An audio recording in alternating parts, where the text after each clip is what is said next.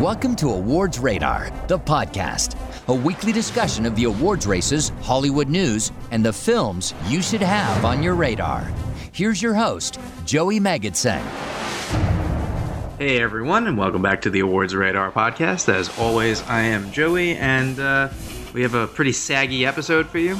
More so about the content than the uh, of the show, not so much you know my body though. Age has ravaged me. Uh, Miles, how are you doing? How's how's your body? Uh, my body's doing okay. I was just thinking it's a pity that Licorice Pizza didn't keep its original name or get any nominations, because then we could have made a joke about Saggy Bottom. Soggy bottom. Yeah, saggy That's- bottom, saggy was- bottom. yeah. Which is yeah, yeah. No, I was just I remember in the movie realizing what that meant, and I was like, it's weird that soggy bottom has more meaning than licorice pizza in the movie. I I kind of wish they kept it. I like Soggy Bottom as a title better.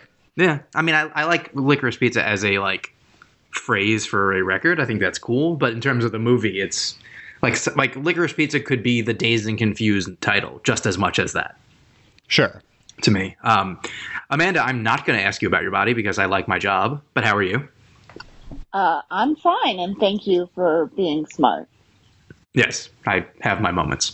Uh, Yeah. Steve, though, let's let's let's start objectifying you. How's how's the robot form? Uh, I've got a soggy bottom. Oh, that could go. be that could be hazardous. Yeah, it's, it's, it's shocking me right now. Oh boy, shocking developments all around. Um, Sounds grosser than it was, but Yeah. Either way, it fits. Um, yeah, we're, we're talking about the Screen Actors Guild, um, past, present, future. That's sort of the focus this week. And then next week when we record, I'll be knee deep in Sundance. So uh, I'll be tired and probably vaguely annoyed, but we'll talk about that more next week along with whatever we'll have announced by then. So keep that in mind. Before we get into SAG, though, let's quickly um, get a question out of the way. Well, not out of the way because we value it, but let's do it. Uh, Ryan McDermott is uh, moving on to other people's top 10 Filmaholic face offs. So um, we're going to do Miles this week and we're going to do Steve next week. And then we'll, we'll continue on with those as long as he wants to uh, send them. So this also will lead into um, Miles. Some of these are very new on his list because I saw what his list originally was. So when when applicable, feel free to chime in a little bit more about it, and then we'll fill in with the other ones you just saw. All right, cool. Number ten, The Tragedy of Macbeth, or I'm Thinking of Ending Things. Oh, comparing lists from previous years. Nice. Yep. oh, Um, ooh, that's a tough one. Okay, so I just saw the tragedy of Macbeth. Uh, it's amazing. It might be my favorite movie version of a Shakespeare play, which is high praise because I'm a pretty big Shakespeare fan. Uh, it's yeah, it's visually stunning. There's a lot going for it. The acting is stupendous. It's it hits all the beats that I would want it to hit, hit and then some. I'm thinking of Ending Things is good. It's Charlie Kaufman at his weirdest. It's, you know, not super approachable, but that's not really what it's going for. Um, if you ask me which of the two I would watch again uh, more readily, though, I would go back to Macbeth sooner, so I'll choose that one. Fair enough, Amanda. I'm going to go with Macbeth. I I really, first of all, that that shot of Denzel through the fog was probably the most badass he's ever looked. Just standing there, but I also I agree. I thought it was a very great, probably one of the best adaptations of a Shakespearean play. I'm fluent in the Bard, and I loved it, and I think that he earns a spot in adapted screenplay. Cool, Steve. Um, I think visually, uh, Macbeth, the tragedy of Macbeth, uh, is it's just insane. Um, it's every shot type film where you go, you can do a gallery, shot by shot, and and and have no problem with people being uh, amazed by each and every one of them. Um, that said, I think. Uh, well, I'm just talking about cinematography, but the cinematography of I'm thinking of ending things uh, is also quite impressive. Uh, just a little bit more, I wouldn't say subdued, but uh, not as prominent, I guess, as as the uh, as that. Uh, I I enjoyed both quite a bit, um, but I'm thinking of ending things was one of my favorites of last year, so I'll go with that. Not bad. Um, I don't know that I enjoyed either of them. I think they're both amazingly well made. I think they're both sort of made for no one but their creators in a way, which isn't a bad thing. But I remember at NYFF after Tragedy Macbeth kind of remarking to people when someone was like, Who, who's this movie for? And I was like, Joel Coen. Like, it's what he wanted to do. There wasn't like a call for a new interpretation, but that's not a quality judgment. Um, I guess I'm I'm sort of on the same way with Miles of if I had to watch another one right now, it would probably be the Tragedy of Macbeth. Um, I'm thinking of ending things is close to a great movie, but it there's something about it. I think because it holds you so far at arm's length that you at a certain point throw up your hands and go, okay, whatever, but it's harder to care. Uh, both good movies though, but I'll go Macbeth not by I, not by a ton. But I think the the enigma of Kaufman's film is what's great about it that you can watch it and people can interpret it different ways and you know there's just so much going on i think yeah. it's one for me it's more rewatchable because i think i'll find something new every time that's fair and, and something deeper and new not just like an appreciation but i think it's more to the interpretation and more to yeah. my uh, my read on it i think that one goes into the the weird quirk of that's one I would sooner watch with another person or people to see how they react and to have the conversation, but just to sit alone and watch it, especially like on a laptop type thing, it's like that's how I saw it the first time because that's how basically everyone saw it the first time. It wasn't, it, you know, it didn't it didn't create that vibe for me in the same way. But that's a you know again not a quality judgment. Number nine, the Mitchells versus the Machines or His House. Uh, yeah, these are both very good movies for very different reasons. uh, the Mitchells versus the Machine was my favorite out of what I think was a very good uh, animation lineup this year. Um, there's something so visually dynamic about it. The family storyline is very relate- relatable. Um, all the characters are really, you know, they pop uh, in a way that makes them memorable. It's got one of the best dogs in cinema history. Yes. Um, his house is really is a movie that stuck with me in a way that I wasn't expecting it to. Uh, it's you know very sort of dark and chilling and horrific, but also the story it's telling kind of hits on a broader level that um, I found very compelling. Um, but I think at the same time, I do have to go with that. You know, what which one am I more likely to watch again? And his house is not that I would wouldn't watch it again, but unless I was showing it to someone, maybe. But it's not one that I would rush to back to watch anytime soon, just because it is, you know, quite heavy. Mm-hmm. Mitchell's versus the Machines, I could watch multiple times in the same week and not get tired of. So I'm going mm-hmm. with that. All right, Amanda. I haven't seen either. I don't watch animated movies. Send your comments to Miss Amanda Spears on Twitter. Care of Awards, awards very, Radar. Very good reason why I don't, but it's just something I'd have to tell you off air. Fair enough. Uh, Steve. That's an. I, I can't Follow wait to hear that, story. Yeah. yeah um, let's stop the podcast now, and we'll jump back in later. No. Um, I'm going to go with the Miss, the blah, blah, the Mitchells versus the Machines. Um, I love that film. I ha- have recommended it numerous times to numerous people, and I keep telling everybody, don't you know, don't go in and, expecting uh, a thoughtless animation. There's so much to it uh, the characters are fantastic. The humor is some of the, the biggest laughs I've had all year, and uh, yeah, so I'm going uh, I'm going with the Mitchells or the Machines. Mm. I'm going that way as well. I do like I did like his uh, I like both.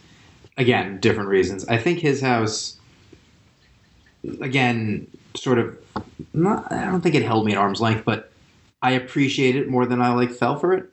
Uh, Mitchells versus Machines, I had very low expectations for because I sort of assumed, oh, it was dumped off to Netflix and, and whatnot, but it was delightful. So, uh, while both good movies, this is not very close. It's it's the Mitchells over the Machines and His House.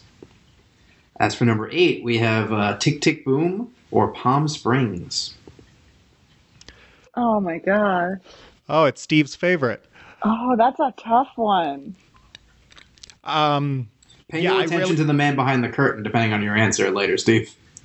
Yeah. Oh God, I think I feel like he's going to show up regardless. Probably. Um. Yeah. I. I mean, as based on the fact that they're both on both of my lists, I really like both of these films. Tick Tick Boom, I think, hit me because I found it so relatable and it you know, it spoke to me in a way that was very personal, but also I found very accessible. Uh, it's my second favorite of the big musicals this year, and you'll hear my first favorite later on down the list. Um, and I think Andrew Garfield's performance is one of the best of the year, hands down. Um, as for um, Palm Springs. Palm Springs. Palm Springs is great though. Palm Springs is one of the better romantic comedies I've seen in a while. Uh, Kristen Milioti does not get enough mainstream work. She should be in every movie. Um, and it's uh, one of my favorite Andy Samberg performances. And I just love the concept of it, and I think it's really well executed. So that's a tough one. I think I probably think that Tick Tick Boom is a better movie, but I think I, I keep going back to the rewatchability question, and I would probably revisit Palm Springs sooner. So I'm going that way. Hey, Miles. Yeah, Thanks for that. you're welcome, Andy. Uh, I'm just gonna hang around and hear how everyone else votes. I'm sure this is gonna be a real pleasant experience to come back on the podcast. All right, Andy, we'll get to you in a minute. Uh, Amanda, how do you vote? You know, I, I go back to relatability. Also, I think there's one number in Tick Tick Boom that I'm not really a big fan of. The the big diner number, which I thought was a hmm. little, I think it went a little too far. And I think there's something about having a, a film that's so high concept executed at the level it is. I agree on Kristen Milioti, but the chemistry those two had was just amazing. Watchability, and also because Hulu recommended one of my favorite movies afterwards, I'm going to go with Palm Springs. Cool. Steve, keep in keep in mind who's here. So, um, yeah, uh, Tick Tick Boom is a film I appreciated, but didn't love all that much. It didn't do a ton for me. Uh, I did recommend it to some people who I think it would work for, but it just wasn't my film. Um, Palm Springs is a film that I didn't appreciate, that I thought was okay, um, and I could tolerate. Uh, I, I don't think it's. I, I can understand people's uh, you know how much people praise it. Um, Milioti though is is genius. She's fantastic, but uh, actually her and Simmons are wonderful. But everything else is like, eh. I wish they were in a better film. So I'm gonna go with Tick Tick Boom. hey, Steve. Is J.K. Simmons? Is that you? He he did send a message though. Oh, great. What's up? Oh, he says fuck you. Bye, everyone. Oh, what a. Uh, thanks, J.K. It's For those of you who are just now listening to the podcast, this has been a running joke for over a year. What? What's a joke? I mean, your your rivalry with uh, Andy Samberg and his predilection for telling you to go fuck yourself every time he joins us. Oh, I didn't think it was a joke. I thought it. You know, we have a disagreement uh, on, on tastes, but We just gotta like get everyone a rival. Like, I think I'm gonna tell Keith that like Ryan hates him or something, just so we can like get it going. Ooh, do I get a rival? Oh, we'll get you one eventually. Uh, I'm gonna go Palm Springs. I, I like Tick Tick Boom. I did say I feel like it's kind of inside baseball. Uh, Palm Springs is amazing and uh, wasn't on my top ten last year, but did not miss by much. So that one's that one's pretty easy as well. Next up, we have Riders of Justice or Promising Young Woman. I oh, can't guess how I'm gonna vote. wow, that's a tough one. Uh, yeah. So, Riders of Justice. Um, Steve and I d- actually did a radar review for um, earlier last year. Uh, and that was a movie where it's really one where you've got to just disregard the marketing, disregard the Taken esque photo of Mads Mikkelsen that's on the DVD cover.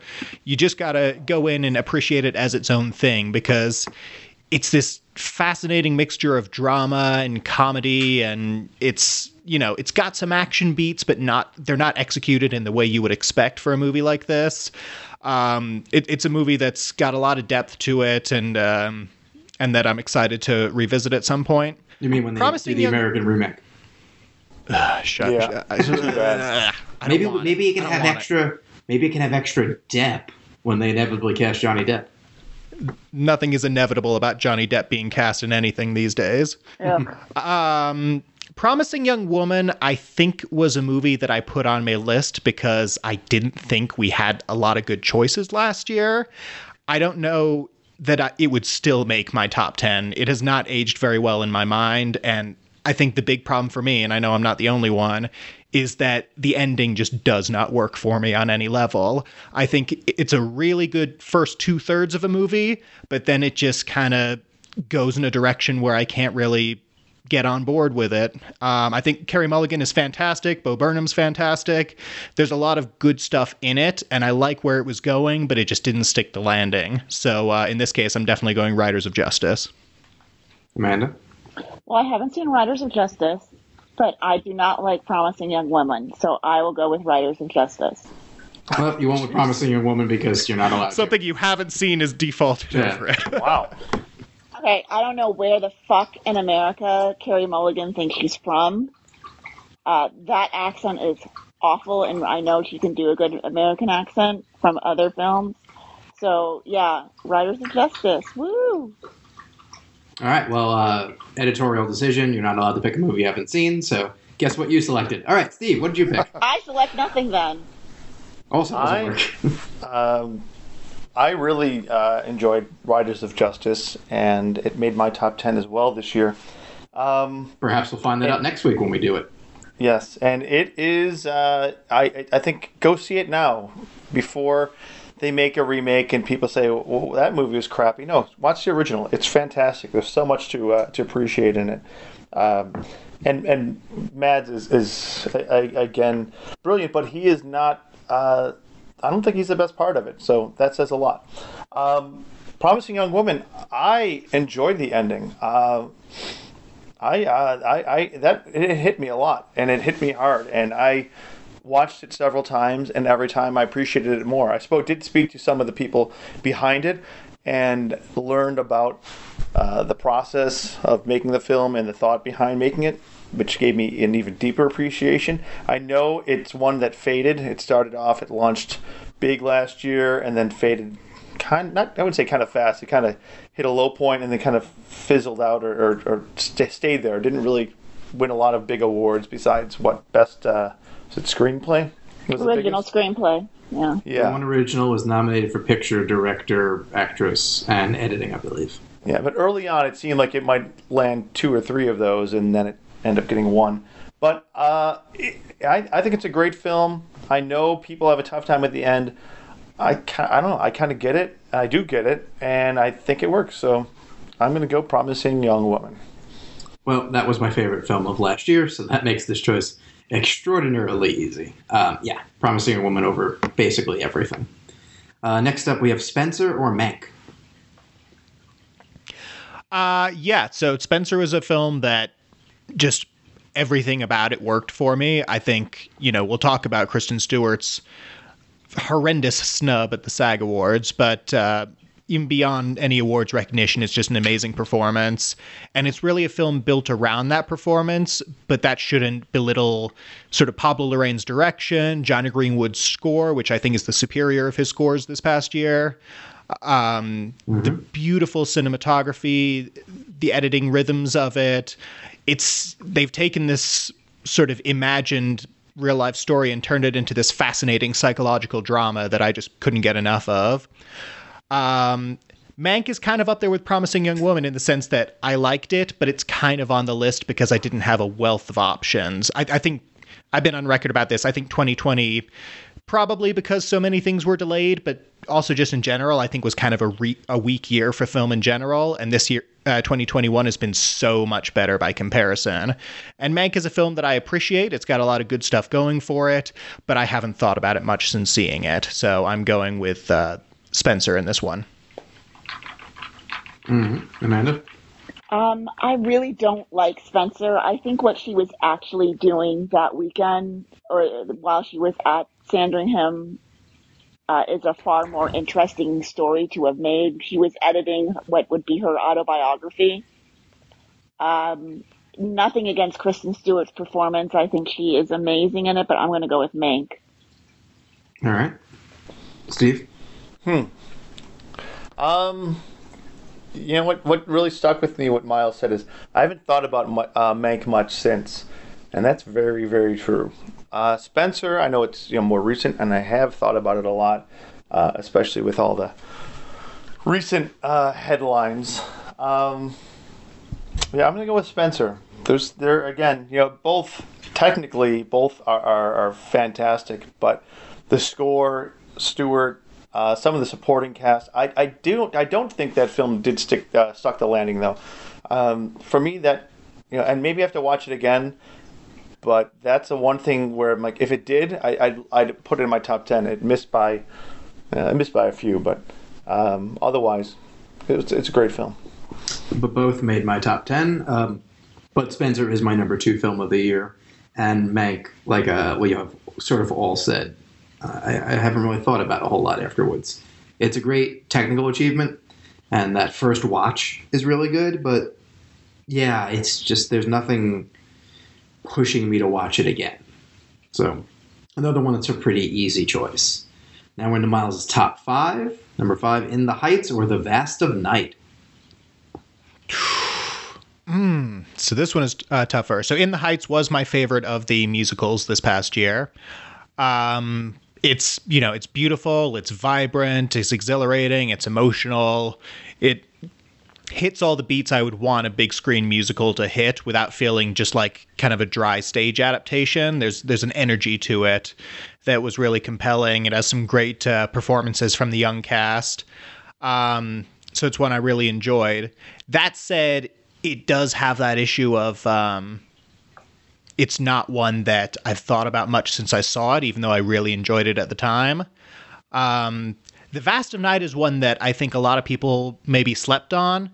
Um, it's a, it wasn't a big movie. It, you know, kind of came out on Amazon sometime towards the end of last year.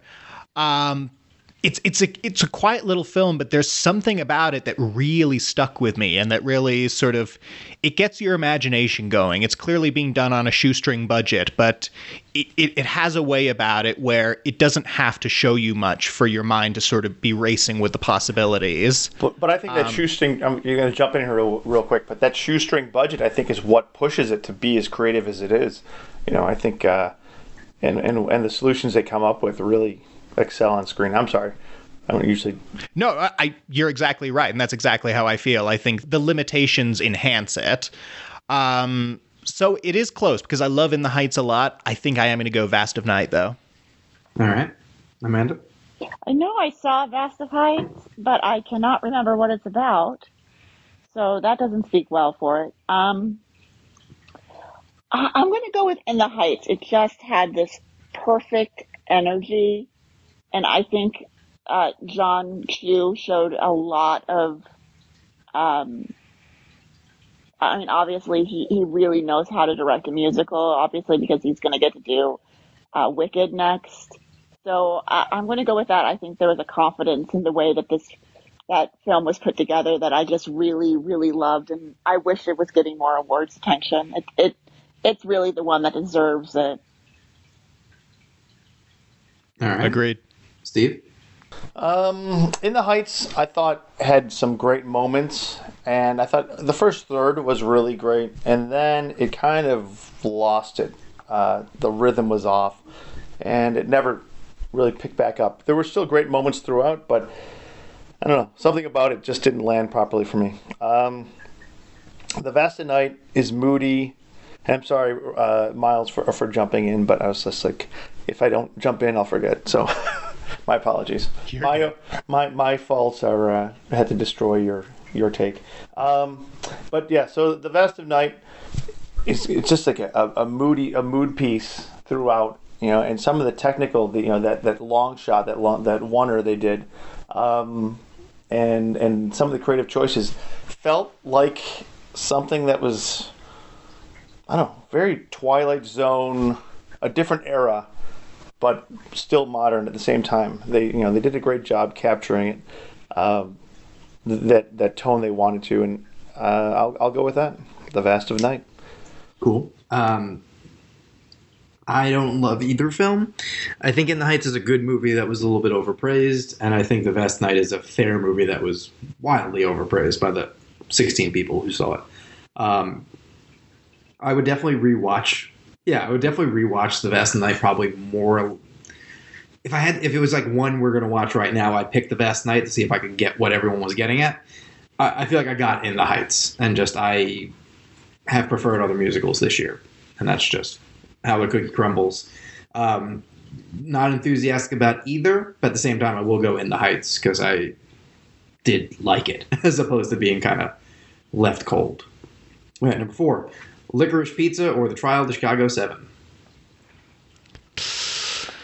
And you, we, you talked about licorice pizza last week, so we can Yeah, go a yeah. little quicker on this one. Uh, yeah. I mean, I like licorice pizza a lot. It's you know, it's very, it it feels like a return to classic PTA. Um, it does have that ending working against it, plus the one joke that shouldn't be in the movie. Um, Trial of Chicago Seven, I really really enjoyed. It's it says a lot about a movie where the fact that Eddie Redmayne is in it isn't a deterrent for me. Well, we know Uh, you're, but I actually thought he was pretty good in it. well, you're a uh, Super which is- Jupiter Ascending fan, right? Yeah. He actually played Um, a human being. Come on. No, ex- no, it's my favorite performance of his, which may not be saying much, but he he was not distracting in any negative way. Um, and yeah, it's just you know it's Sorkin, so it's so well written, and obviously it's not completely historically accurate, but as a drama, sort of recalibrating that story, I think it really sticks the landing. Um, it is pretty close, but I think I'm going to go Trial of Chicago Seven, just because there's more, there's less going against it than there is with Licorice Pizza. Uh, as a funny aside, I moderated Q and A's over the weekend with um, William Kunstler's daughters, who are filmmakers, and one of them is a lawyer. And they brought up the movie real quickly because some people, um, the subject matter of the of the movie, who we are, um, is someone who said he was in got involved with them because he knew who their father was, and they said, well, in case anyone doesn't know. And they gave sort of the quick biography that, well, if you don't know, we made a movie about him. There's also a movie, they didn't like the movie, but they were like, there's a movie on Netflix that is not an accurate representation of our father. We haven't, one of them was like, I haven't seen it. The other was, I have, it's not accurate. And I did keep my mouth shut because I, I do love that movie and I think uh, Mark Rylance is great in it. But I understand that if that was your dad, that's probably not what he was like in real life.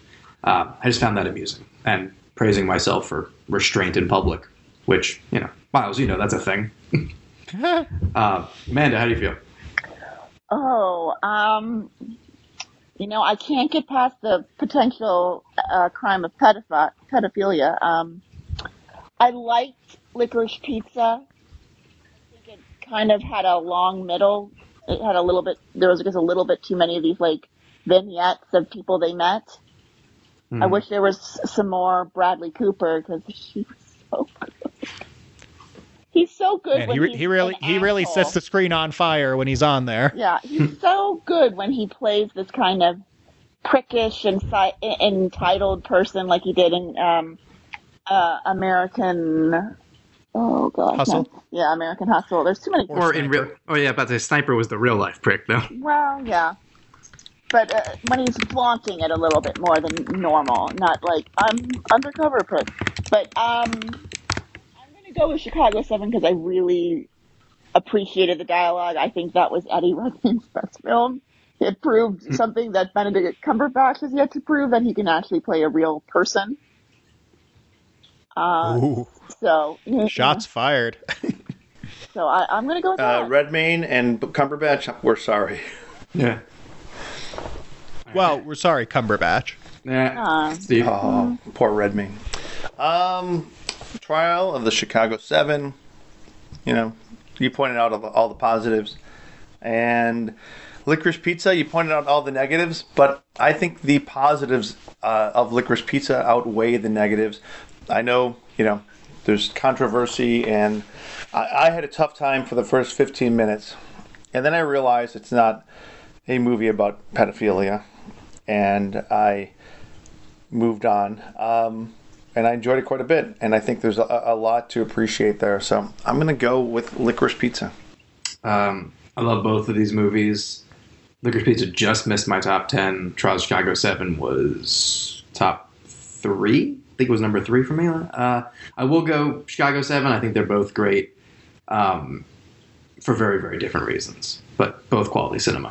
All right, number three Dune or One Night in Miami. And let's go a little faster just because we're a half hour in and haven't talked about SAG yet. Okay. Uh, yeah, Dune and One Night in Miami are both great for different reasons. Uh, Dune is a bit more of a cinematic achievement, uh, whereas One Night Miami is a very, very good play adaptation. So I'm going to go with Dune. Amanda. I have to go with One Night in Miami. I think as an adaptation, it proved uh, itself. I think Leslie Odom Jr. gave the breakout performance on Film of the Year. And frankly, Regina King, bravo to you for keeping your promise of keeping the film set diverse before it was mandated.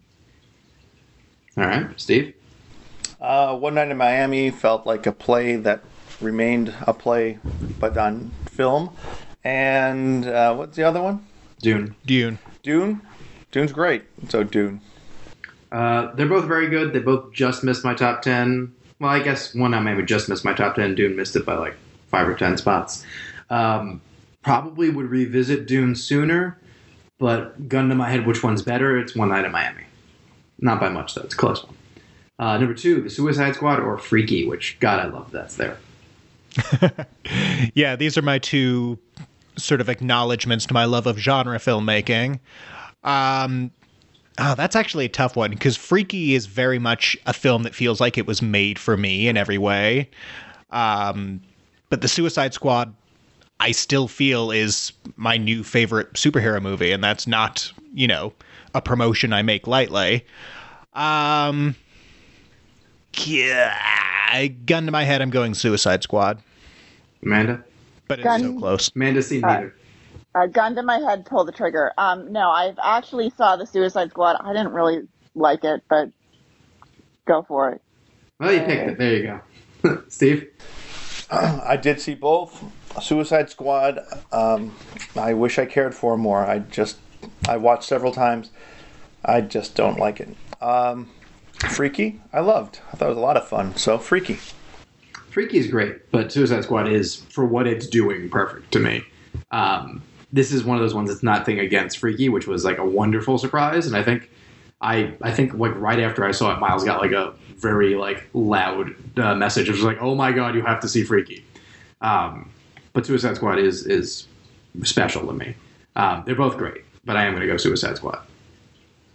And we're going to wrap up with Miles's number ones of the last two years. Last year it was Judas the Black Messiah. This year it is Drive My Car. Yeah, it's tough. Uh, so, Drive My Car is one of the films I just saw within the last week, just in time to submit my top ten for the um, uh, the staff picks. Quickly, what were the Um, other two? Because they're not on the on the top ten. If you want to mention them. Oh, oh yeah. So, so yeah, uh, I did four in the past uh, week. So, Drive My Car and Tragedy Macbeth both made the list at the last minute. The other two were Red Rocket, which has an amazing central performance but a very icky premise, and uh, The Tender Bar, which is light as a feather but more enjoyable than I was expecting. Um, to the question at hand, Judas and the Black Messiah is phenomenal. Drive My Car, though, it's three hours long and it doesn't make a single obvious dramatic decision that entire time. There's something just unhurried and kind of fascinating and frankly spellbinding about the way the story played out. I found myself so invested in the characters and the story being told and the story within a story, the use of Chekhov's Uncle Vanya to sort of propel the story and give it that extra layer. Uh, the performances just there's it's so deceptively simple but there's something really magical about it so it's really close but i think it's ultimately a testament to just how much better of a year in film 2021 was than the previous year i'm going to go drive my car All right, Amanda. Um, I can't see foreign films until they're like on video, so I haven't seen Drive My Car yet. Uh, mostly Alright. because I have an eye, I have an eye issue. I can't watch a big screen and read at the same time without getting physically ill. Nothing that says nothing about the film, so I'm going to have to go with Judas and the Black Messiah. But honestly, I really did love that film, and it was a really, really hard Best Supporting Actor race last year because I liked so many of those performances. But Daniel Kaluuya, All right, Steve. Uh, I'll go drive my car, and uh, but both are both are award worthy. So drive my car. All right. Um, I'm the only person who doesn't seem to love Drive My Car, but I do love Judas and Black Messiah. So that was a that was an easy selection. All right. we have another question that's going to lead us into SAG, which we can sort of keep in mind as we talk. Uh, Matthew Anderson asked us, "What performances nominated at SAG do you think won't translate to the Oscars?" With follow up note that says anyone predicting Lady Gaga to be snubbed at the Oscars and lead actress, you have to go back to Jane Horrocks for Little Voice to being the last one to miss, where they got SAG Ensemble and lead actress nominations, but missed on Oscar nomination morning. So keeping that in mind, we'll talk about where we think the, the changes might be. But quickly, let's look at the nominations. So, uh, Stunt. It was uh, Black Widow, Dune, Matrix, No Time to Die, and Shang-Chi. No, I think, huge surprises there, and no strange, like, oh, Belfast is nominated here. So It wouldn't have been the with- biggest surprise ever to happen. No, that one, at least there was, like, something that happened there. It would have been Well, the more tragedy like... of Chicago Seven got in last year, so I wouldn't, you know, say. Well, I mean, it was that was that was a weird one, but there was a giant riot scene where there were a lot of stunt people. yeah, sure. Yeah, I mean, also the entire cast in, of Hollywood is in it, so it helps when Did SAG James knows Bond- everyone in the movie. I'm trying to think. As a James Bond movie one, I thought did Skyfall win? They, they might Um, be the I- They might not have been doing it by that time. Yeah, they were doing it because that was like two. That was only a few years ago, wasn't it? I mean, Skyfall is two. Bond Skyfall's movies away. 2012. That's Yeah. almost a Yeah, it's decade almost ago. a decade ago. It would have been no. Spectre that would have been, I think, up for it, and I don't remember for one. Um, and then the cat, the acting roles we had in supporting actress Caitríona Balfe for Belfast, Cate Blanchett, Nightmare Alley, uh, Ding Ding Ding. There's one I think won't translate.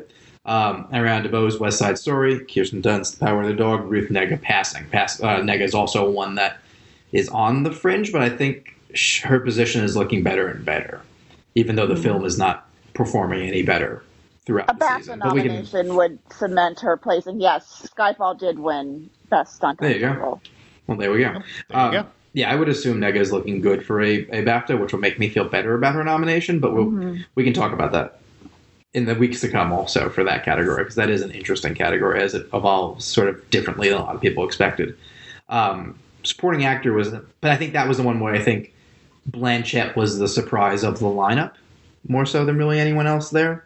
Um, besides the like tragedy of Ann Dowd not getting in at the one They place where you would always think do something weird like that at SAG. So I, I mean, she's obviously the the front runner to be snubbed. Yeah, and you also, you know, this is this is a gross oversimplification, but if you want to understand SAG, assume they'll go four out of five in their in each category, and that's not how it works, but it's a good rule of thumb for just kind of figuring out like how much attention do you pay, you know, a nomination that seems out of the blue. You know, what else is the category doing? If it's wild, then maybe that makes sense, but if it's an outlier, I think you can kind of not disregard it, but take it for what it's worth. They nominated Um, Naomi Watts for that Bill Murray movie that that was Saint the Vincent. biggest. Oh yeah, that was such a weird nomination. Yeah, they could have when when it's for Birdman, and they didn't do that. They they when it's extra weird with SAG, you can usually assume it's just a quirk more so than than something to factor in. Uh, supporting actor. Yeah, um, or real quick, Cate Blanchett, she is definitely the outlier. Like all four of the other ones, I could very easily see translating to Oscar. But that said, she's not as crazy as, for example, the Naomi Watts nomination because she has been in the running. She's Yes. consistently praised as the best performance in that movie. So it wouldn't be a shock if she uh, sort of translated to Oscar as well. But that said, she is the most vulnerable. And the fact that Aunjanue Ellis is not in this lineup definitely keeps her vulnerable. That which is also factors in to the quirk of this year of it seems like nobody was paying attention to what they were doing because King Richard, as you'll see later, is nominated in ensemble. So she's But in Will one Smith of is the best, the only performance Exactly. nominated for it. Yeah, and the but- same thing happened with the Belfast Boys. which we're about to find out now in of dog. supporting I mean, actor. the power of the dog. Like every Yeah, which category. eh, we're not there yet. We're not there yet. Um, so here, supporting actor, as Miles was saying, nominees were Ben Affleck, The Tender Bar, which he desperately needed. Bradley Cooper for Licorice Pizza, also really needed. And this is what I think is slightly the difference between like a Blanchett and these, but we'll talk about in a second. Uh, Troy Kotsur in Coda, he is very much in. Jared Leto in House of Gucci, which we can talk about, and Kodi Smit-McPhee, The Power of the Dog, where he is, until proven otherwise, the front runner now. Um, there was not either of the Belfast men, among other people. Good. yeah, that's Is it possible three of these don't make it? yes. to It- Three it seems is. hard. I, I would I would say two. I would say, and this is not just because I think it's such a divisive performance, but I think we've seen that like Leto overperforms with SAG, and then doesn't translate to Oscar. So if you assume Affleck or Cooper and then Leto. That might be where that goes, and, and one or both of the Belfast guys get in. If you remember with The Shape of Water, um, it, it received two of the three acting nominations. It, it received uh, Oscar nominations. But remember, they missed Octavia Spencer. So I think for Belfast, but Octavia Spencer did receive a BAFTA nomination. I think Belfast is going to be thrown a lifeline. Ciarán Hinds and Yeah. Jamie Dornan. I think at least Ciarán Hinds will probably is a little easier sell than Mr. Gray.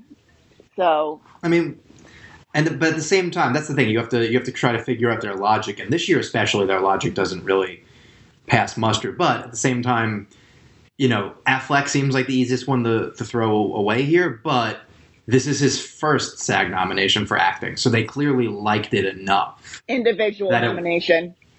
Yeah, he won but as part as Argo. Yeah, but at the same time, Affleck. Yeah, so like this is his first like just for a performance, but for this category, you know, now Affleck goes in with SAG and Globe. If we assume BAFTA won't go for him, which who knows could go either way, which kind of sets him up on an oddly equal pace with Leto in a less divisive performance. Like I think I think SAG can go for the more divisive thing, where the Academy kind of defaults to safe. And like as much as I love Affleck and the Tender Bar and the movie itself, I recognize that the overall consensus is like kind of throw up your shoulders and go, eh, it's whatever. Like no one will be upset about this nomination, but like basically I'll be the only one who's like over the moon for it. So that's maybe almost oddly in his favor. Um, and then Bradley Cooper is just going to be a complete X factor because the Academy does rarely miss him. But also, this is not where they've been nominating things right lately. They don't really go for the scene stealing, like truly supporting player. They love five fake leads. They just love Bradley Cooper, though. I mean, he got in for That's true. Sniper when he missed everything. So Well, it- some of that was some of that was how late the movie yeah, officially was coming. Like it, it was in time for everyone because it played at um, was it at AFI? I think was where it debuted. But yeah, they, that was it, he was a hypothetical for a long time, and I think people sort of made their their bones already. And then yeah, he came on strong late to the point where I think there was a outside possibility in a longer season he might have ended up winning. But Oh that yeah. thankfully didn't Yeah. happen.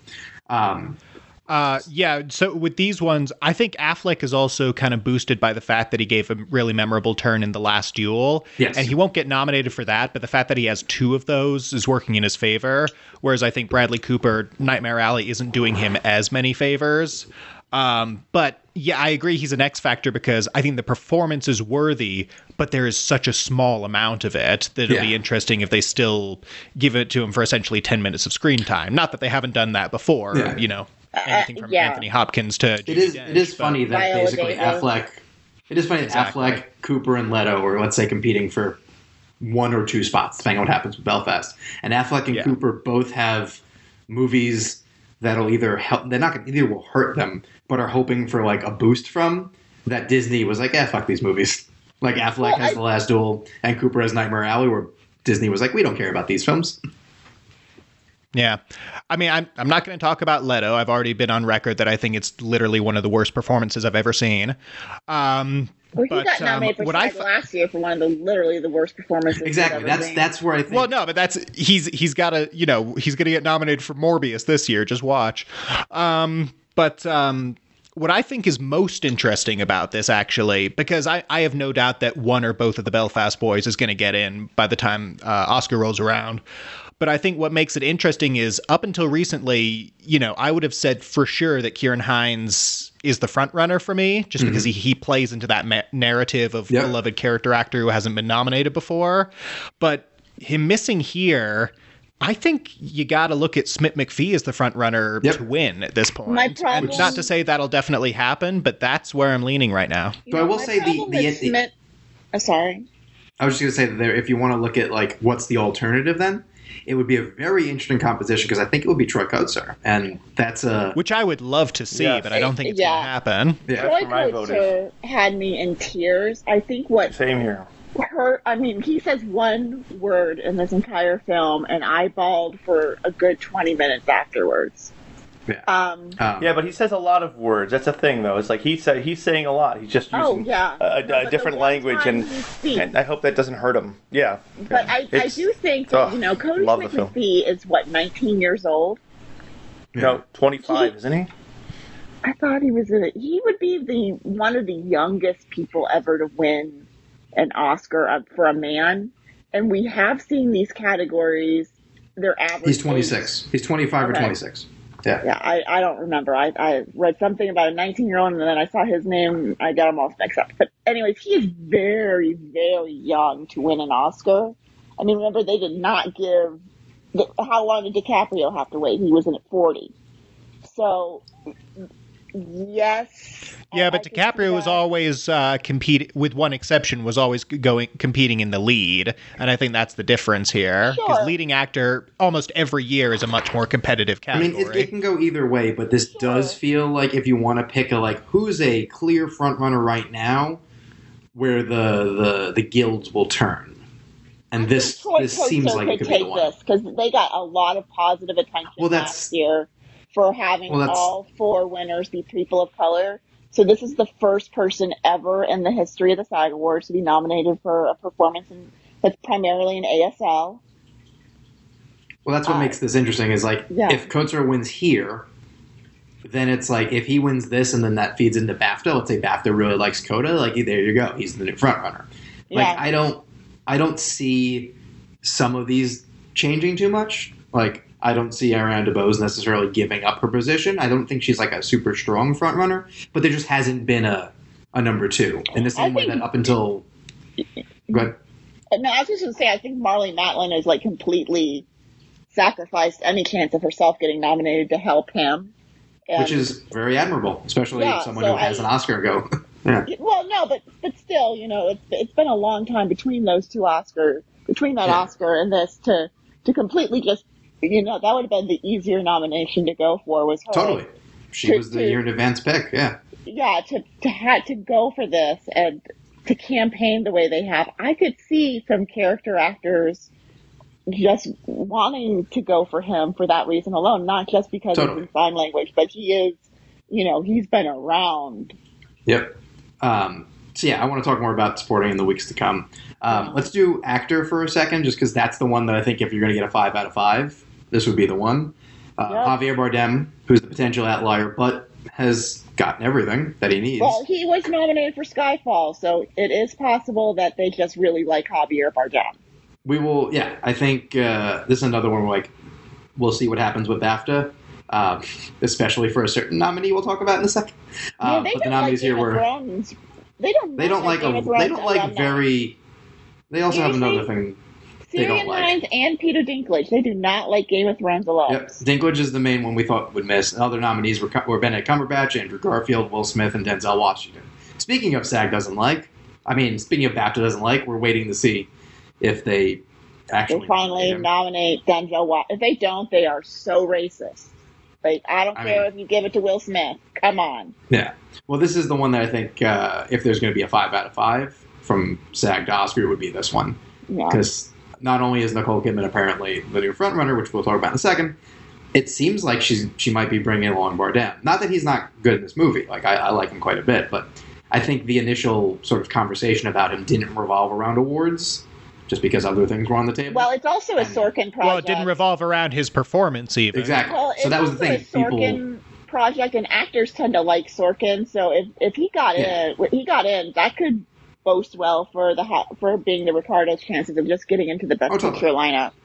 but that's also where you look at like, okay, so they clearly liked certain films here, but then it doesn't translate into ensemble. Also, for what it's worth, and we're going to talk about this now as we go into actress, that you know because it's not the entirety of SAG that votes on this, and like there is a segment of the uh, the voting body that is maybe not on the same knowledge level about this. You know, there's people who are just like TikTok stars, which doesn't mean that they can't vote properly. Well, they those for- people don't get to vote. Those people vote for the television awards. They don't always get to vote for the film. But- But, um, yeah, there are, there are film- get to vote. Yeah, exactly. There are there are not per se those exactly, but there are film people who are have perhaps more of an agenda when they vote, which is one thing that I don't know that holds water though. Because here, let's talk about actors, so I can get to that. Um, here were the nominees: Jessica Chastain, Olivia Colman, Lady Gaga, uh, Jennifer Hudson was the big surprise, and Nicole Kidman. And yes, The uh, only thing I know for certain is that the SAG Awards love Aretha Franklin because yes, both of these projects, this and then limited series actress,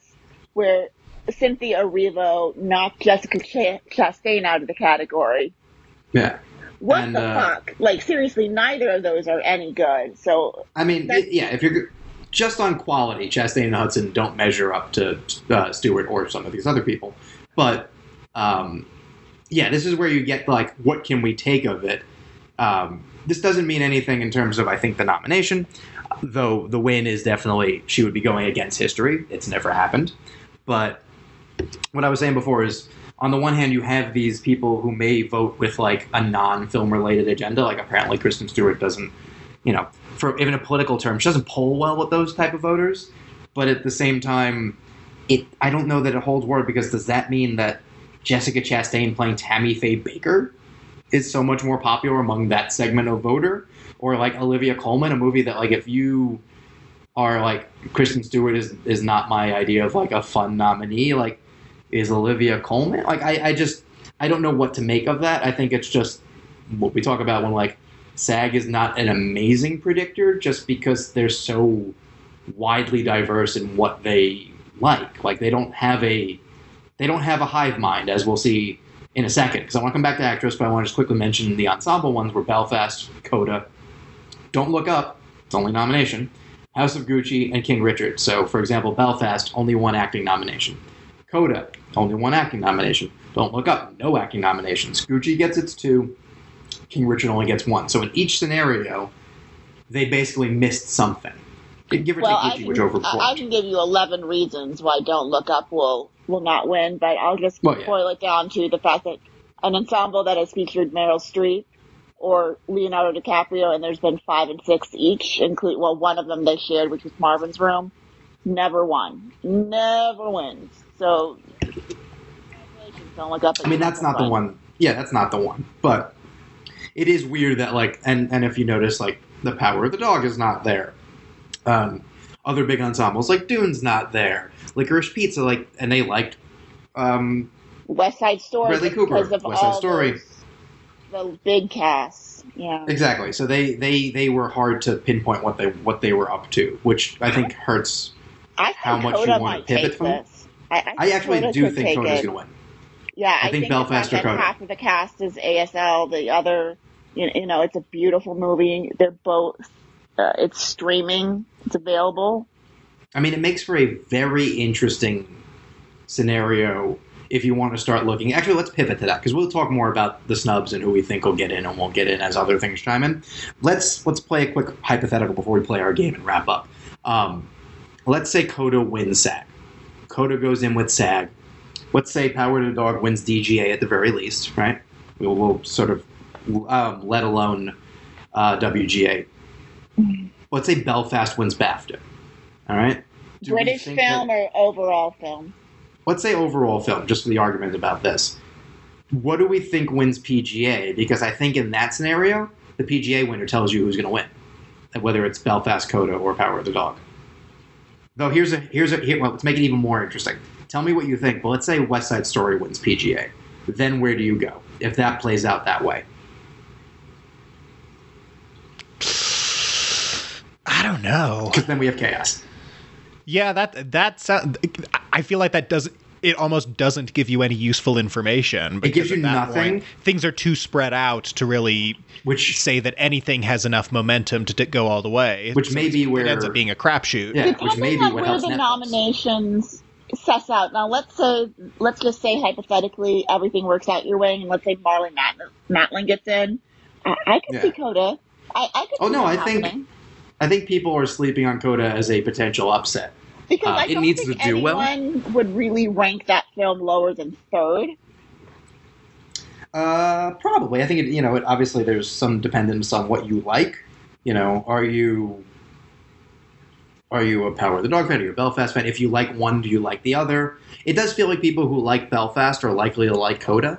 Well, Belfast More so? needs, Right. Belfast needs SAG because Power of the Dog can't win ensemble. Um, but Yeah. the problem Belfast has is that, ironically enough, ironically, uh, in the 18 occurrences they've had where there's been a film directed by an actor, including Ron Howard, um, only two films have ever won ensemble with an actor director. Can you name them?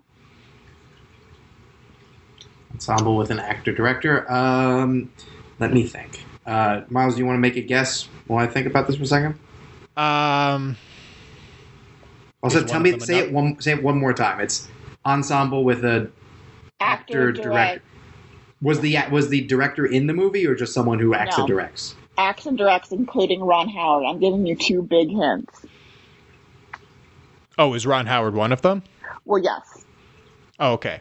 Uh, would that have been like Apollo 13 or something? yes, and I'll give you Okay. another hint. Ben Affleck directed the other. Oh, it's Argo. Yeah, yeah. Well- So I, I that that's not accurate then because Spotlight is directed by an actor.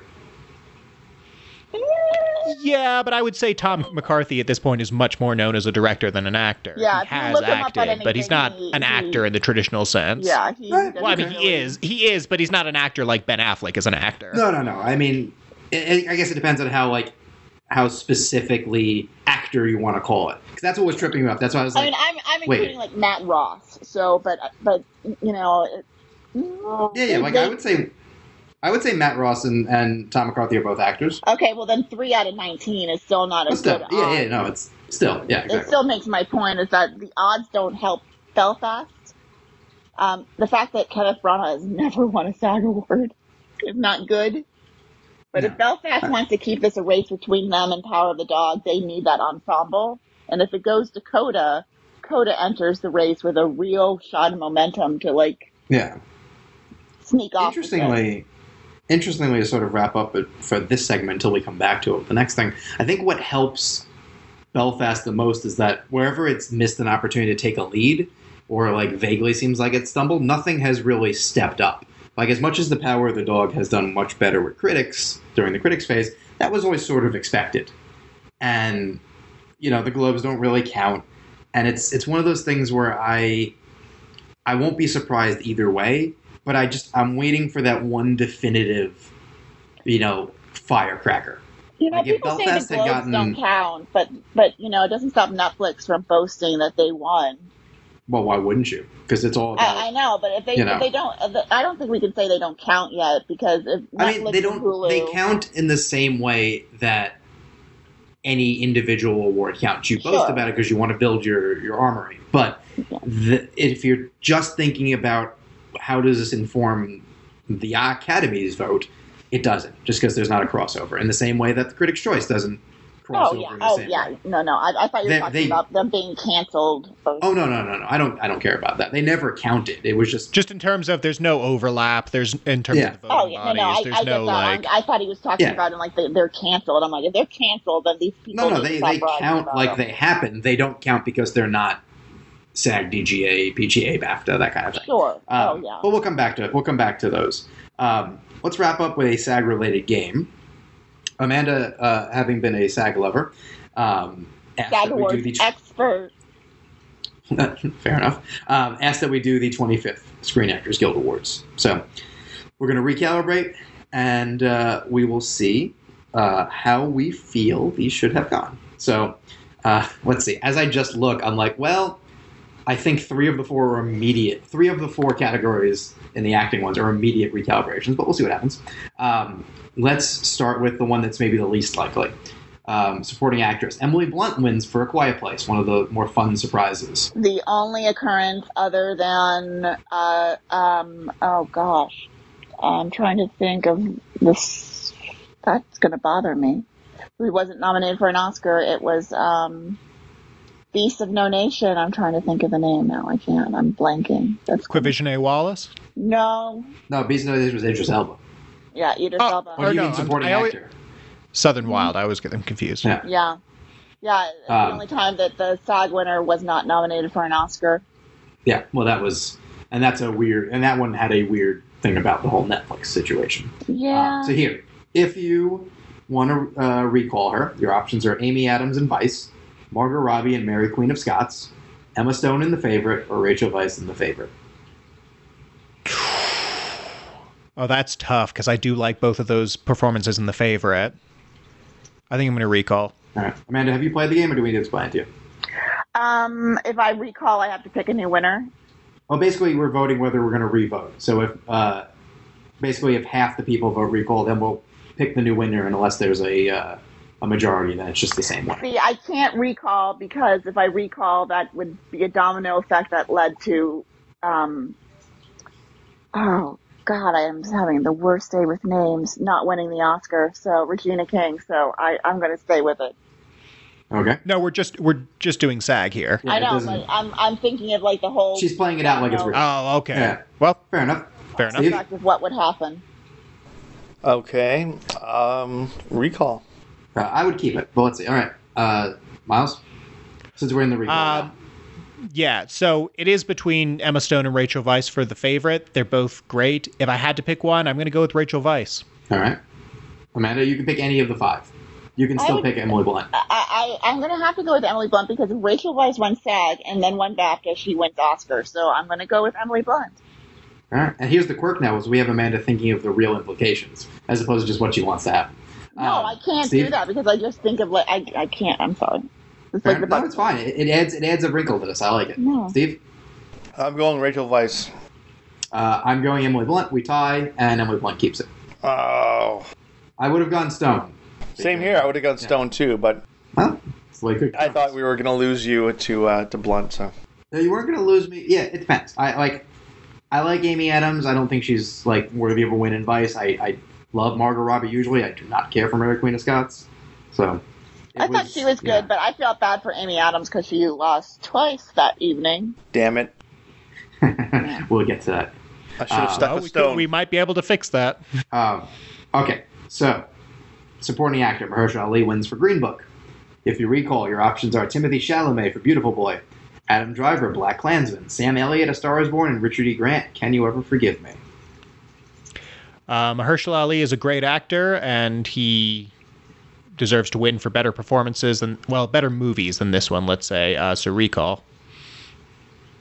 Recall. Recall. Recall. Uh, I'm actually going to go Adam Driver for Black Klansman. Uh, it was my favorite film of that year, and I think he does a lot with the role. Amanda. I'm going with Richard E. Grant. He gave the performance of the category. I loved him in that movie. All right, Steve. Where? Uh, uh, no, no, no, no influence. I, I learned my lesson with giving Emma Stone or taking away Emma Stone's SAG award uh, just a few seconds ago. So I'm going to go Sam Elliott. And I go Sam Elliott. Sam Elliott wins. Boom. I was I was gonna chime in and be like, you know, I'm voting Sam Elliott. So No, Don't I knew. I was voting Sam Elliott. I, I knew I was was voting Emma Stone until I had Miles on board with Rachel. Yeah. so. I was basically just letting you know, like, unless you're fine with Mahershala keeping it, be careful about how you vote. Um, because yeah, because Like- Good Yeah. call. Yeah, I like I like the fun of the sort of uh, last minute like playing around. Um, actress Glenn Close wins for the wife. Miles is going to repeat the exact same thing he just repeated with Mahershala Ali. if you recall, or I assume possibly when we recall, the options are Emily Blunt, Mary Poppins Returns, Olivia Colman, The Favorite, Lady Gaga, Star Is Born, and Melissa McCarthy. Can you ever forgive me? Can I get those uh, nominees one more time? I'm sorry. Close. If we don't do close, it's Blunt, Colman, Gaga, and McCarthy. Okay, Recall. Recall. Recall. Recall. I'm still in shock that movie came as close to an Oscar as it did. I remember watching it Yeah. going, this was at the time where they didn't send links to like movies they thought highly of. I was like, oh god, people.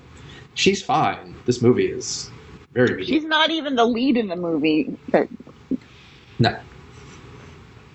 All right. Wow, Uh, you so going yeah, out of this lineup, I go with Olivia Colman. She deserved the Oscar she went on to get. She's amazing in that movie. I also go Colman. And the bright side is, is that Close would not have been so shocked that she lost. You know what? I'm going to go Gaga. I, I, I would go Colman as well, but you know what? I enjoyed Gaga's performance, so let's see what happens. The funny part is now I can't go Gaga because Yeah. then Close would win. I'll go Colman to make sure Colman wins. You I was hoping you went. Yeah, I, I, I was hoping you went Colman so I could go Gaga, but you went Gaga. I'll go Colman. It's fine. Oh, okay. So Colman wins. Uh, that was close. Uh, and now we got actor Rami Malek, Bohemian Rhapsody. Um, I feel confident enough to say that when we recall, our options are Christian Bale, Vice, Bradley Cooper, A Star Is Born, Viggo Mortensen, Green Book. I dare you, and John David Washington, Black Klansman. Yeah, it was it was a it was kind of a rough lineup that year. Uh, there- there's three good performances there. There's two. Um, so I'm actually going to go Rami. Ma- no, I'm going to recall. Yeah. Recall. Recall. Recall. Uh, so out of this lineup, I'm going John David Washington uh, for Black Klansman. He's does not get enough credit for how good he is in that film. Yeah, that was a bad snub. Yeah, I absolutely agree, and I it would have been really cool to see uh, father son win in back to back years. I think, uh, or with a year in between. But uh, this this category and, and actress that year really proved the power of television and how there's not really like TV stars and film stars. There's you know the crossover effect. Malek was previously nominated on the TV side, and then Close was a past TV winner. So, but I'm going to go with John David Washington. I still don't understand how he got snubbed at the Oscars for that. Uh, I agree. Um, I love Bradley Cooper's performance, but I can't take the risk of it going to Malek again. And uh, John David Washington was fantastic, so I'll give him my vote. Cool. Uh, he would have been my second or third choice, but I love him in it. Uh, I'll go Cooper, and uh, John David Washington wins. Excellent. All right, now we wrap up on ensemble. Black Panther wins, or as uh, Jodie Foster said, Black Panther. It's very fun. Her announcement was very fun. Um, if you recall, and it's a very it's a very open question whether we will or not, um, because your nominees are, if not Black Klansman, Bohemian Rhapsody, Crazy Rich Asians, and A Star Was Born. And actually think of that for a second. Okay, just ponder that. Let's quickly do stunt. Black Panther one stunt. If you recall, it was Ant Man and the Wasp, Infinity War, Buster Scruggs, or Mission Impossible Fallout. Oh my God, recall. Let it ride. Well, while I I was saying that, in real life, Black Panther made history as the first film to win stunt and ensemble. Exactly. That crossover is not usually uh, You usually don't see that. exactly. Steve, I'm going to say recall. One? Recall. Um, I, I don't care. I'll say keep it, but we're recalling. Miles. Um, I do love that statistic that Black Panther got both in real life, but for our purposes, if we're talking about stunts, I don't know how you can sit there with a straight face and not give it to Mission Impossible Fallout. Mm-hmm. Amanda. Black Panther. Black Panther. All right. Steve. Mission Impossible. Ooh, that's close. Uh, yeah, I think I'm going Mission Impossible. Those are the two. Those are clearly the two. Yeah. All right. Mission Possible takes one. Now, Miles, where are we going on ensemble? It's tough because Black Panther is a genuinely great ensemble and they're all doing great work. I'm going to say leave it for now, but I'm open to changing my vote if we do a recall. Uh, I'm going to leave it. Can I give my fun stat, or do you not like that one? No, do a stunt. Do a step. Okay, so um, Black Panther won, and then Sterling K. Brown was obviously in the ensemble, and he won ensemble as part of This Is Us. Can you name the other actor who has done both? I mean, I now can because you told me the answer off air. Yes. But does anyone else want to guess? Anyone want to guess? It was for a It's comedy. uh, S- it's uh, Steve Carell for Little Miss Sunshine in The Office. there you go. See, Wow. it's fun. Cute little stat. Steve, before you get too impressed, Miles was on the call as well. Yeah. Yeah, to be clear, I would never have gotten that if you didn't give it to Okay. me before Well, the call. it's just one of those, But it was great how confidently he said it. well, it's just one of those It things worked out now that perfect. I know this. that you know with more t- when you see these ensemble winners now you want to look deep into the bench and see okay yeah this one's got a lot of people in it but it's got a lot of people Danai Gurira, who was you know on Yeah. the walking dead it's got And then people who it's- have awards already, yeah. Um, yeah, I'm going to jump ahead of Steve. with black mirror you know Oh, yeah. I want to jump ahead of Steve to say I, I, I'll pick recall just so it's up to him whether we do it or not. I'm Ooh. recalling. Okay, there we go. Can I get the nominees one more time? Black Panther, Black Klansman, Bohemian Rhapsody, Crazy Rich Asians, A Star Is Born. Black Klansman would be my second choice, but out of this lineup, I'm sticking with Black Panther. All right, Amanda. i can't take away chadwick boseman's acceptance speech so i'm i'm going with black panther Uh, I would go Black Klansman. Uh, I'm going to go with Star Is Born. Black Panther keeps it. There we go. All right. Uh, say where you can be followed and um, uh, Amanda can go with a, a, a SAG stat if she wants. Uh, Miles, talk about a SAG like moment or something that you like. Oh God, I don't know that I have any that come to mind. Well, that's also an answer. Uh, Can I have his and Well. you can just give us socials? yeah, yeah, that's fine. yeah, you can you- have two. do one for me. Uh, so you can find me on both Twitter and Letterboxd at Miles on Film. That's M Y L E S on Film. Please check out my short films American Exorcist and Once Upon a Dracula. They are both on YouTube under Aftershock Pictures and Chase Capo, respectively. And here for my fun uh, SAG trivia fact, here's Amanda. Hi, so you can find me on Twitter at Miss Amanda Spears. Um, one of my favorite SAG moments is kind of a twofold thing. Is when Everybody Loves Raymond won for comedy ensemble, and Ray Romano gets up there and goes, "Okay, we're going to keep this quick. There's movie stars in the audience." And then he's Mhm. nominated as part of the ensemble for the Irishman, and he goes, "I never thought when I was up here all those years ago accepting for Raymond, I'd, I'd, you know, be in a Martin Scorsese movie." And Harvey Keitel's like, "Yeah, me neither." but one of my favorite stats is actually current this year is that really this is a fun race between Olivia Colman and Nicole Kidman because they are the last two people to win a Globe, lose SAG, win BAFTA, upset at the Oscars. So this is going to be really a good fun race between the two because neither have won on the film side. Nicole Kidman won for um, Big Little Lies, but she wasn't losing anything for that. And uh, Olivia Colman's won twice for Ensemble as part of The Crown. So Awesome. Steve, I can give more if you want, but I'll stop. Steve, you want to you want to pass yours over to her?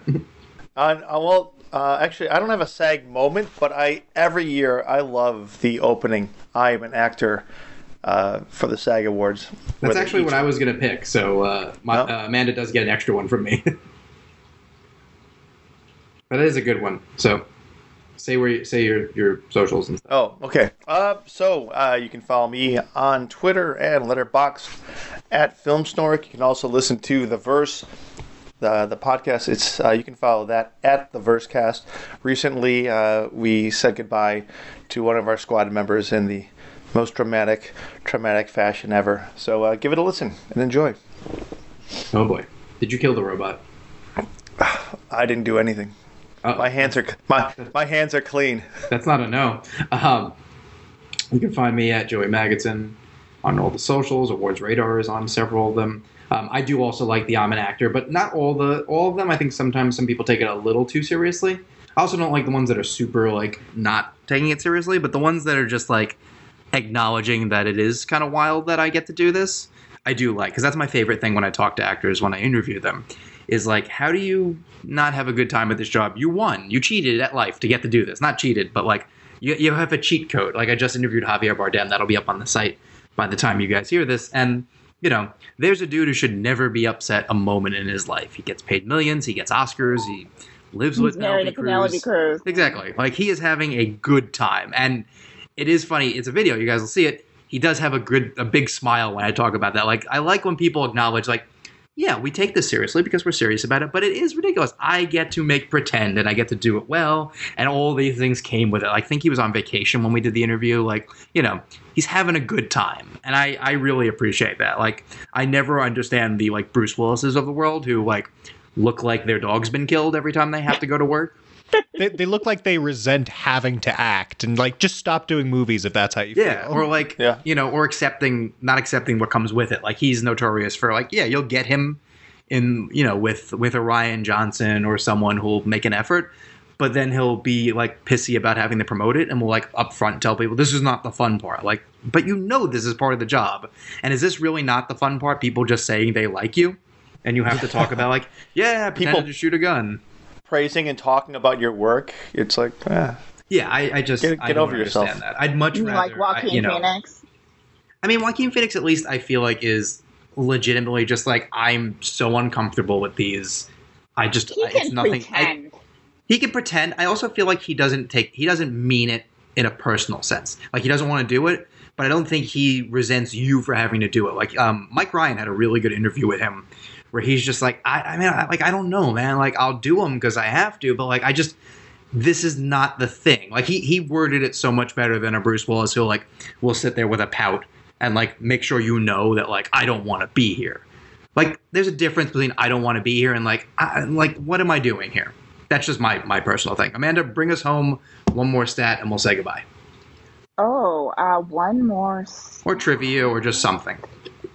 Uh, this is the first time there's been three actors from the same TV series nominated for drama. Uh, off the top of my head, That's cool. but that works. Um, yeah, and then also it looks like stunt. Uh, it looks like you know Disney Plus could have a good night if it goes their way because they could win both stunt categories. But a lot of surprising first time nominees this year. yeah. Well, that's that's you know That's the thing Individual about wise, SAG. I think I think a lot of people, even I thought Kirsten Dunst had been nominated before, so yeah. for Fargo. But I mean, I also, yeah, I mean, I'm sometimes I'm less surprised because I don't know TV as well to be Mm-hmm. like, oh, did she do a thing? Because like I'm like, was she nominated for Bring It On? No, I don't think so. And no, no, I, I know. just figured with Fargo because I know she was Globe nominated. I figured she was also SAG nominated, so I was like, oh, Yeah. wait, she's yeah, yeah. Oh, yeah, no, there's those- a lot of uh, uh, there's always a lot of people when you look at those ensembles. It's not really they really don't go anymore for the superstar cast, which was That's true. which would help like House of Gucci because Well, it's got House of Gucci got- doesn't. Well, it's got Jeremy. Irons. It's got Al Pacino in Yeah. it. It would uh, in the old days it, we'd have to take it a little bit more seriously, but Yeah. um, Luckily, we don't have to. really, We've really seen a blurring of the lines between TV and film. yes. That it's a shame true. that Succession wasn't nominated last year because you know then he Jeremy Strong would have had his chance to follow up with. He's probably going to win a couple himself Mhm. Yeah. in a couple sure. weeks, but. Uh, yeah, it's, it's we just you really have to look at these ensembles and go, okay, Belfast. Caitríona Balfe's on one of the most popular shows in television. Yeah. Outlander. Ciarán Hinds was on one of the most popular television series in all of television history, Game of Thrones. So you've got to kind of think about all of these people and the people they work with.